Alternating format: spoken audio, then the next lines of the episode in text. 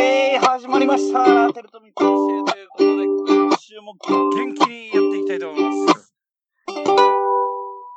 えーと、今週はですね、ちょっといいお知らせということなんですけども、まさかのリスナーの人からですね、まあ、匿名ですけども、ちょっとリクエストが、テーマに関してリクエストがありますと。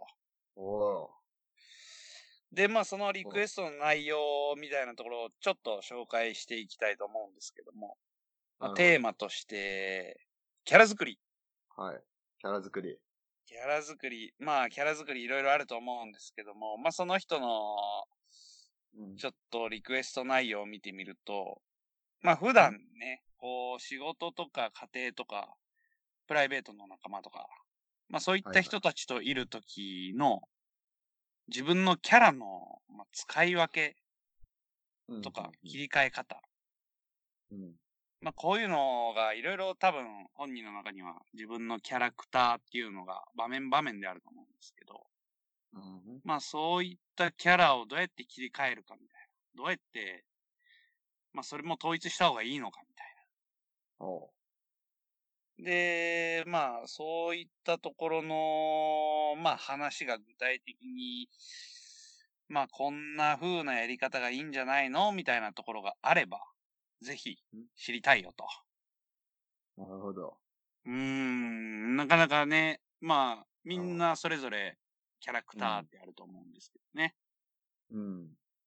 そういったところにちょっと今回は着目して話をしていきたいなというふうに思います。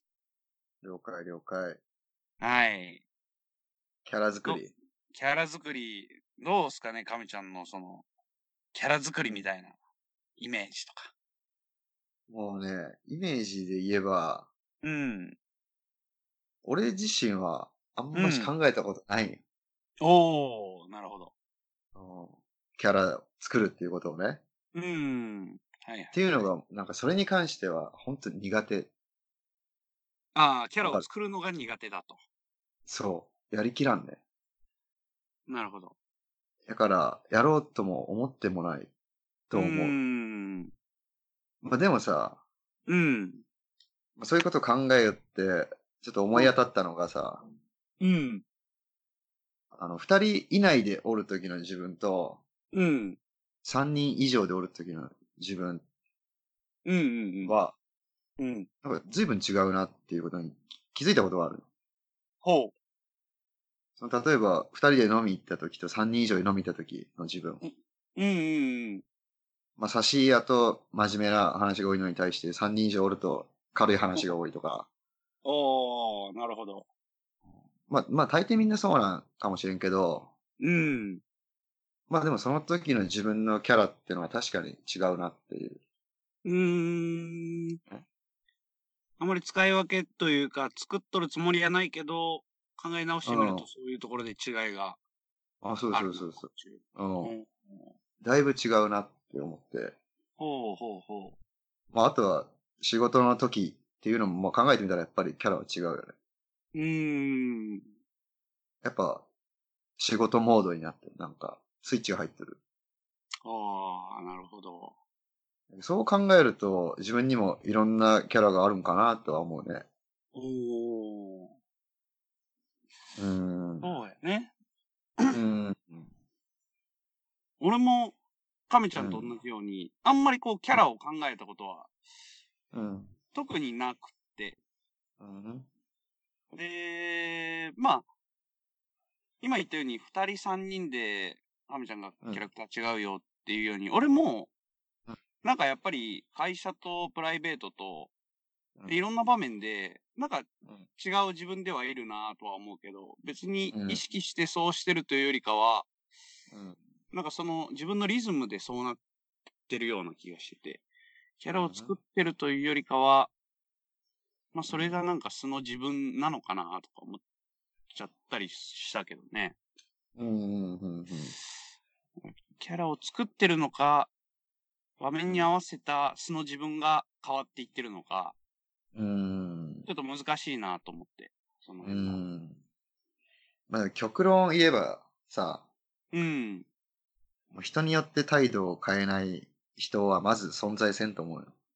うんうん人によって態度変えるなとはよく言われるけど、うん。うん。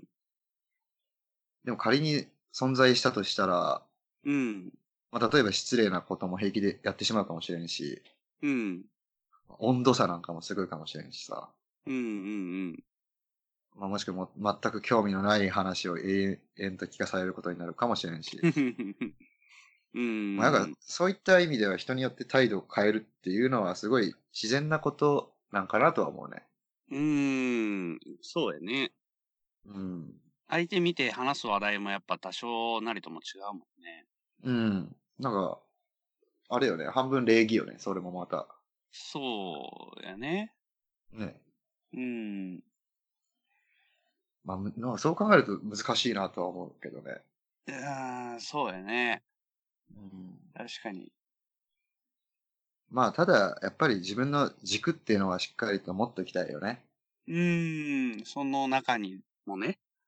うん。そうやっていろんな場面でいろんな自分が出てきたとしても、軸はうんぶれさ、ぶれさせたくないね。うーん。うん。うんそうやね。そこがぶれたらやっぱ、それは、おそらく誠実さに欠ける行為やからね。ほほほほほ。誠実さ。その自分の軸の部分はしっかり一貫性を保たんといかんのやろうなと。うんうんうん。そその上で変化させるってのは全然ありなのかなとは思うけどね。うーん。そうよね。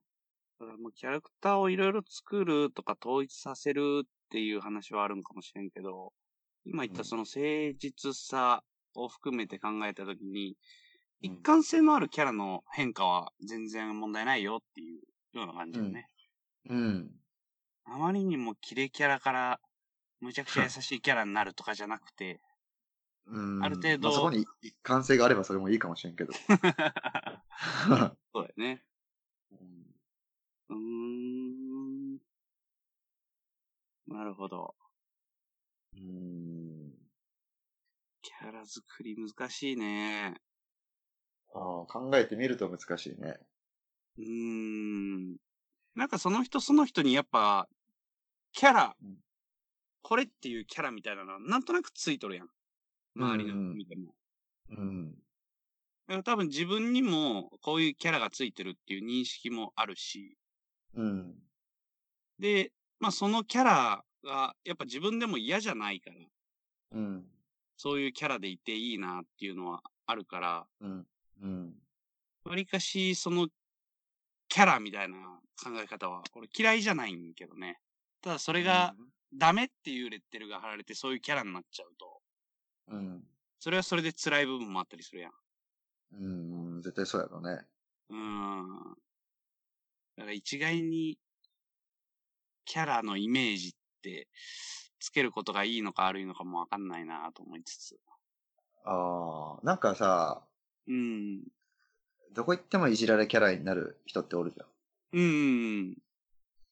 別にそんな雰囲気を最初から出しとるわけじゃないのに、なぜかそこに嗅覚が敏感なやつが反応していじり始めるっていう。ああ、そうやね。で結局いじられキャラに行ってしまうっていう人。うーん。やっぱなんかもっと、そういうのもっとんかなとも思うけどね。俺割かしそのタイプに近いかもしれんな。ああ、ほんと。うん。俺嗅覚が敏感な方のタイプやな。やろうね。そうやろな。まあ、そのさ、うん。そのそもそもキャラを変える目的は何なんかって話なんぞ。うん。うん。そのいろんな目的があると思うよ。うん。人間関係を円滑にするためとか、うん。ね、周りから信頼されるためとか、うん。まあもしくは人気者になるためうん。とか、舐められないため、嫌われないため、うん。まあいろいろ考えられるやん。うん。いろいろ考えられるけど、うん。全く違う視点を持ってみるのはどうかなって思う。違う視点。うん。っていうのを、うん。もうちょっと話したいんやけど、ほあの、今の時代ってさ、うん。ちょっと、個人至上主義みたいな考え方が、強くなってきてると思うよ。個人至上主義。うん、その、なんか、自分が一番っていうか、そういった考えああ、方。はいはいはいはい。例えば、自分らしさとか、うん。ありのままとか、うん。悔いのない人生とか、うん。楽しんだもん勝ちとかね。うん。そういったのって、もう言うてしまったら全部自分ごとよね。ああ、確かにそうやね。ねうん。なんか、なんかそういう考え方っていかにも西洋的な考え方やなって思うけど、うん。まあ今はもうディズニー映画とかを通してどんどん輸入されてきよると思うもうん。ん。あたかもそれが正解っていうか、もう、もはや常識っていうレベルまで来てんじゃないかなって思うぐらい。ほう。まあそういった考え方をさ、全否定するつもりはないし、うん。まあ、むしろ大切と思うけど、うん。ただそれが本当に正解なんやろうかって思うわけよ。うん。あの、例えば、うん。ある老人が、うん。もう死の直前にベッドで横になってるとするよ。うん。で、思うよ。こう自分はやりたいことは全部やってきたと。うん。行きたいとこ行って食べたいもの食べて遊び尽くして、うん。もう我が人生に一片の悔いなしって。はいはい。でも、周りには誰もおらん。うん。誰にも気づかれずに死んでいくわけ。で、またあ、ある老人は、もう自分はやりたいことやる時間なんかほとんどなかったと。うん。旅行なんかももう数えるほどしか行ってないし、うん。もう来る日も来る日も忙しく働いとったと。うん。ただ自分の仕事には誇りを持っとった。うん。もう喜んでくれる人を見るといくらでも働けたと。うん。で、周りにはいろんな人がおってみんな涙を流しとるわけよ。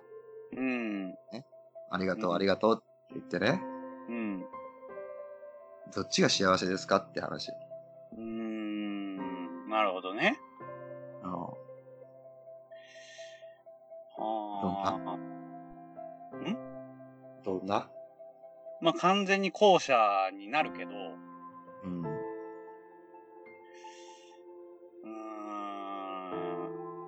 頭では分かっていても、考え方は自然とこう前者の方に行きがちになってしまいそうやねう。ん。うん。う。うんん。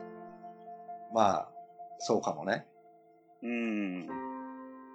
でもそういうのをさ、まあ頭で、にあるだけでも多分変わってくるとこは、まあある気がするし。そうやね。あの、俺の好きな考え方があって、うん。アルフレッド・アドラーって知ってる？全然わからん。知らんかアドラー心理学。ほう。あの、もう心理学界でも超有名な人なんだけど、うんうん。まあその人が唱えた考え方なんだけど、うん。それが共同体感覚っていうんよね。うん。初めて聞いた。その共同体感覚っていうのを簡単に言えば、うん。他者を仲間だとみなし、うん。そこに自分の居場所があると感じられること。ほで、人は誰しも何何かしらの共同体の中で生きとるやろう。まあそうやね。うん。う。学校とか職場とか、うん。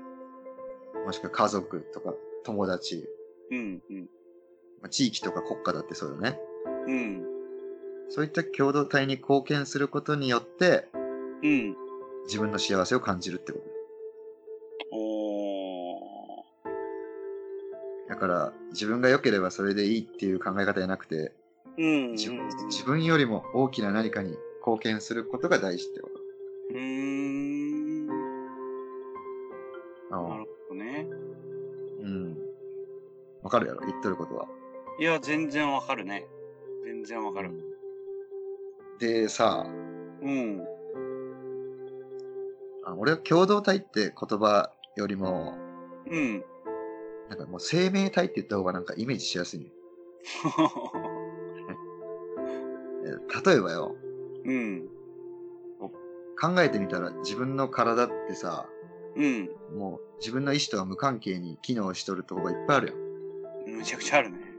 ね、うん。何もかん考えてなくても、心臓は全身に血液を送り続けてくれるし、うん。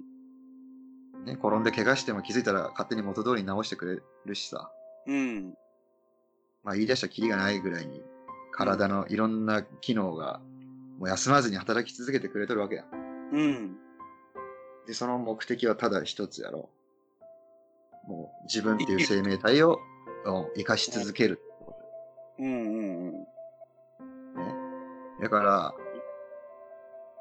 例えば会社っていうのも、うん。一つの大きな生命体っていう風に考えてみたらいいと思う。うん。おー。で、お自分はただの会社の歯車やってよく耳にするけど、ーうん。本当は歯車になれるっていうのは幸せなことなんかもしれない。うーん。なるほど。その会社、そう。わかるやろ言ってるの。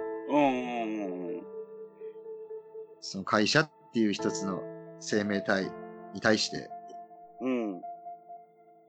まあ、自分はその生命体を生かし続けるために何ができるかと。うんうんうん。どういった歯車になれるかってこと。うん。ちょっと、キャラ作りっていうのに対して、少しちょっと壮大すぎるかもしれんけど。おー、なるほどね。でも、あんまりそういう考え方したことなかったな。あんまりないよね。うーん。でもちょっと面白いやろ、そういう考え方。そうやね。ねだから組織というか生命体みたいな考え方をすれば、結局、生きるっていうことを目的に、それぞれが機能してるんだ。うん。まあ生きるっていうかもう、まあ生かすに近いんかもしれんけどね。うん、生かす。うん。その大きな生命体の一部っていうことだね、自分は。うーん。例えばサッカーの試合でもさ、うん。もう自分が目立とうとかさ、自分がゴール入れようじゃなくて、うん。チームが勝とうってことがう大事じゃん。ん。そのために自分が何ができるんかっていう考え方。うん。そうだね。うん確かに。でね、まだうんちょっとつ続きがあるんけど、うん。さっき言った個人至上主義じゃないけど、うん。こう自分らしさとかありのままとかさ、うんそういった価値観をうん。この共同体感覚と融合すればいいんじゃないかなって思うのよ。なんかめっちゃ難しそうやけど。いや、シンプル。至ってシンプルよ。うん。てか、ちゅうのは人にはもうそれぞれ特徴があるやろ。うんうんうん。そうやね。その特徴を生かすことによって、うん。一つの生命体に価値のある貢献ができるんじゃないかと。うーん。おー、なるほど。そう。はいはいはいはい。だから、まず、うん。んいや、ちょっとキャラ作りにもこう、近い話になってきたかなと思って。ああ、そう、んそうだね。うんうん。まずは自分の特徴ってのを知ることが大切なんやないかと思うよ。うーん。もう言うならば自分探しなんかもしれんし、はいはいはい。簡単なことじゃないけど、うん。なんか俺はさ、人が、人はさ、うん。もう誰しもそれぞれもういくつかのカードを持って生まれてきてると思うよ。ほで、そのカードが何なのかを自分で探していかんといかんのやないかってね。う。うん例えば仮にさ、うん。うん。まさしが俺に憧れるとするよ。うん。で、俺の真似をしたり一生懸命努力すると。うん。で、だいぶ追いついてきたとするよ。うん。でも俺を追い越すことは絶対できんのよ。ううん。それは逆もしかりで、俺がうんまさしに憧れて一生懸命努力しても、うん。ぜ絶対にまさしを追い抜くことはできんと思うよ。うん。なぜならそのカードを持ってないからね。おー。ねそのカード。そう。だから、特徴と言えるようなカードってこと？そうそうそうそう。うん。だからその自分の素材をもう最大限活かせば、うん。誰も追いつけないところに行けるかもしれんよね。うーん。そうやね。うん。うん。うんだからそういうないものをねだってもしょうがないからさ、うん。何があるんかっていうことをうん。知るのが大事なんかなって思うよ。はあ、なるほど。うん。いや、俺もその自己、自分を知るっていう話で、その自己分析みたいな話がよく出てくると思うけど、うん、俺もその自分自身がいまいちよくわかってないなって、自分って何なんだろうみたいなことを考えたと自己分析のやり方みたいなのを一回なんかネットで調べたことあるうん。けど、そのやり方も今、なんかむちゃくちゃあるんよね。自己分析うんで検索しても。はいはいはい。で、ただ、やっぱりこう、自分を知らんといろいろとうん。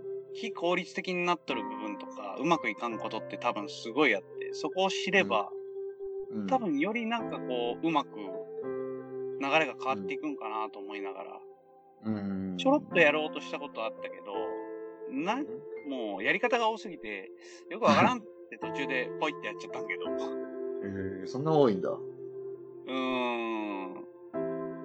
ただ、自己分析はやっぱ、調べても結構、その、生きていく上ではすごい、まず、まず、一番初めにやった方がいいごく大事だよっていうことは書かれてたから。ああ、俺もそう思うな。うーん。それを、自分の特徴を、まあ、どうやって知るかうん。まあ、俺は二つこう大事なことがあるんじゃないかなと思うけど、うん。まあ一つはもう人が言ってくれた言葉をしっかりと拾う。あ何気ない時に、ね、お前のこういうとこいいよね、みたいなことを言ってくれたりする時ってああ。るじゃん。うん。うん。それを流さんでしっかりと拾う。うん。っ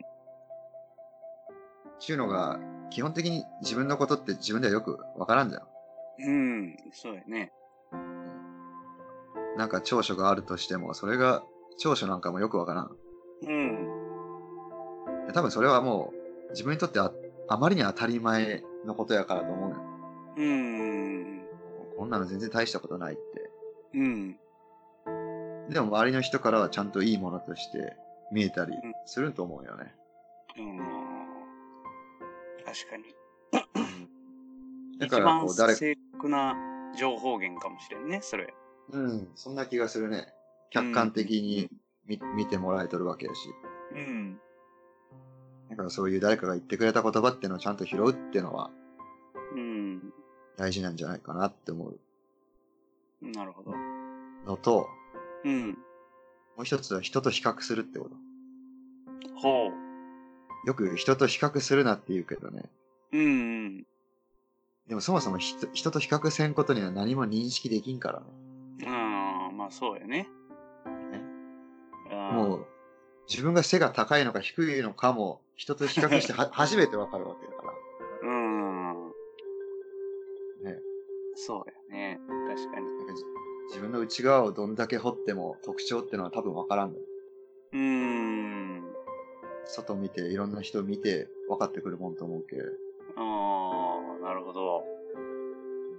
だからやっぱ自分の特徴を知るためにはやっぱり比較せざるを得んのじゃないかと思うよね。うーん。確かにそうやね。うするなするただとは言いつつ、ん。うん。面と見えてこん部分もあるし。そうよね。うん。ただ比較して一喜一憂するんじゃなくて、うんうん。もうあくまで客観的に自己分析するのが大事やろね。うん、そうやね。うん。うん、うん。まあ時間は、時間は多分かかると思うけど、うん。じっくり続けるとだんだん見えてくるようになると思う。その自分の取るに足りないカードがね。そうやね。ねうん。これがでも一番難しいかもしれんけど。うん。ちなみに亀ちゃんはもうカード見つけとん？俺の中ではうん。何個かは、これかなっていうのはある。あ、おー。言わんけど、それは。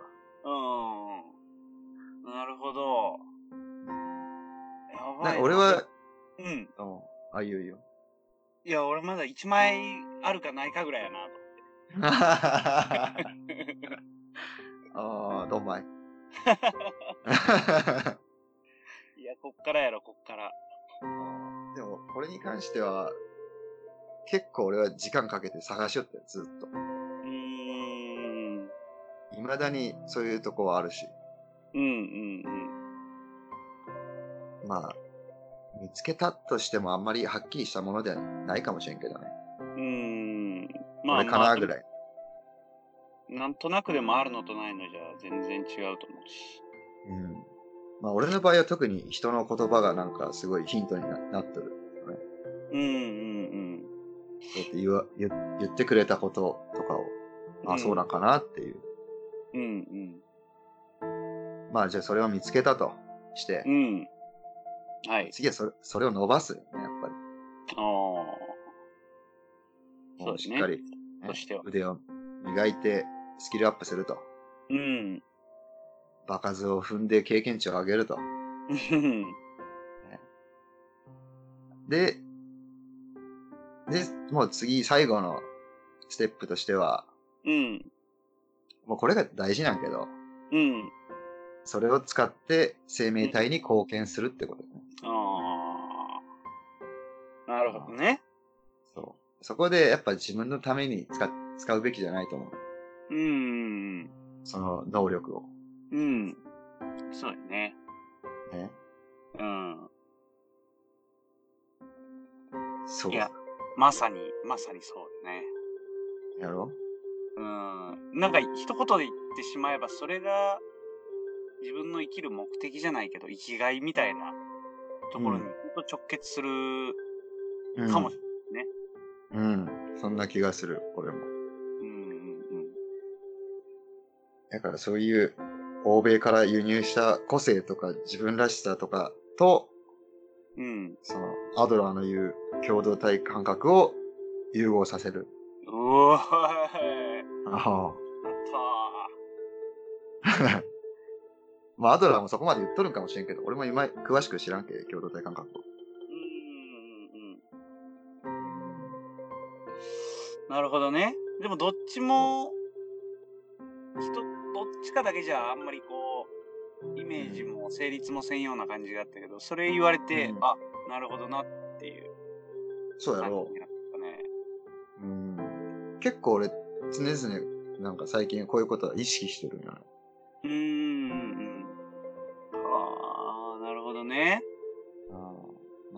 からさ、うん。まあ、キャラ作りって言ってもさ、うん。そこで人間関係を円滑にするためとか、仕事で評価してもらうためとか、うん。そういった自分目線で考えるんじゃなくて、うん。うん。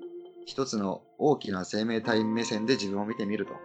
うん。あその生命体を生かすために、自分はどういった歯車になることができるんやろうかってね。うん。まあ、家族っていう一つの生命体に対して、うん。でもさ、うん。自分が貢献できることは何やろうってね。うん。そういった目線でこう見直してみれば、うん。自分にはどういった役割があるのかってことに気づくかもしれんし、うん。そうやね。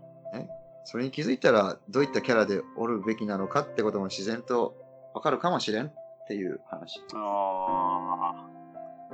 決まったね。やろ。わからんけどね、ちょっとなんか、ぴったりくる答えじゃないかもしれんけど。うーん。まあまあ、でも一つの切り口として、このキャラ作りのタイプがいいかもしれんね。一個の考え方みたいな。うんうん。うん。そうだよね。うんうん。なるほどね。あわあ、なんか、ええこと言うな、亀ちゃんも。あ当たり前やん。何年ラジオやってると思ったの？いやいや、そんなやつは。あ、そう。あーあー。OK ですわ。あーまあ、ちょっとキャラ作りみたいなところ、ちょっと自分も一回見直してみようかな。今の考え方も含めて、そうやね。自己分析も兼ねて。うん。うそうだん。な。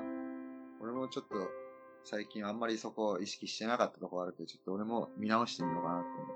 うん。もう最近愚痴が止まらんから。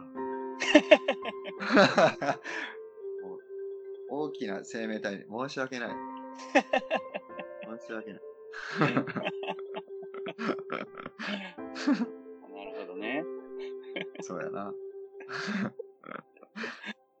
原稿一致だわ。そうやね。なるほど。今週はまあそんな感じで、テーマとしては、ちょっとね、ああねまあさっき言ったようなところを少し考えるようなうんうんうん。そうや、ね。ところで考えた。うんうん。やってみようかね。おうそうしようや。うん。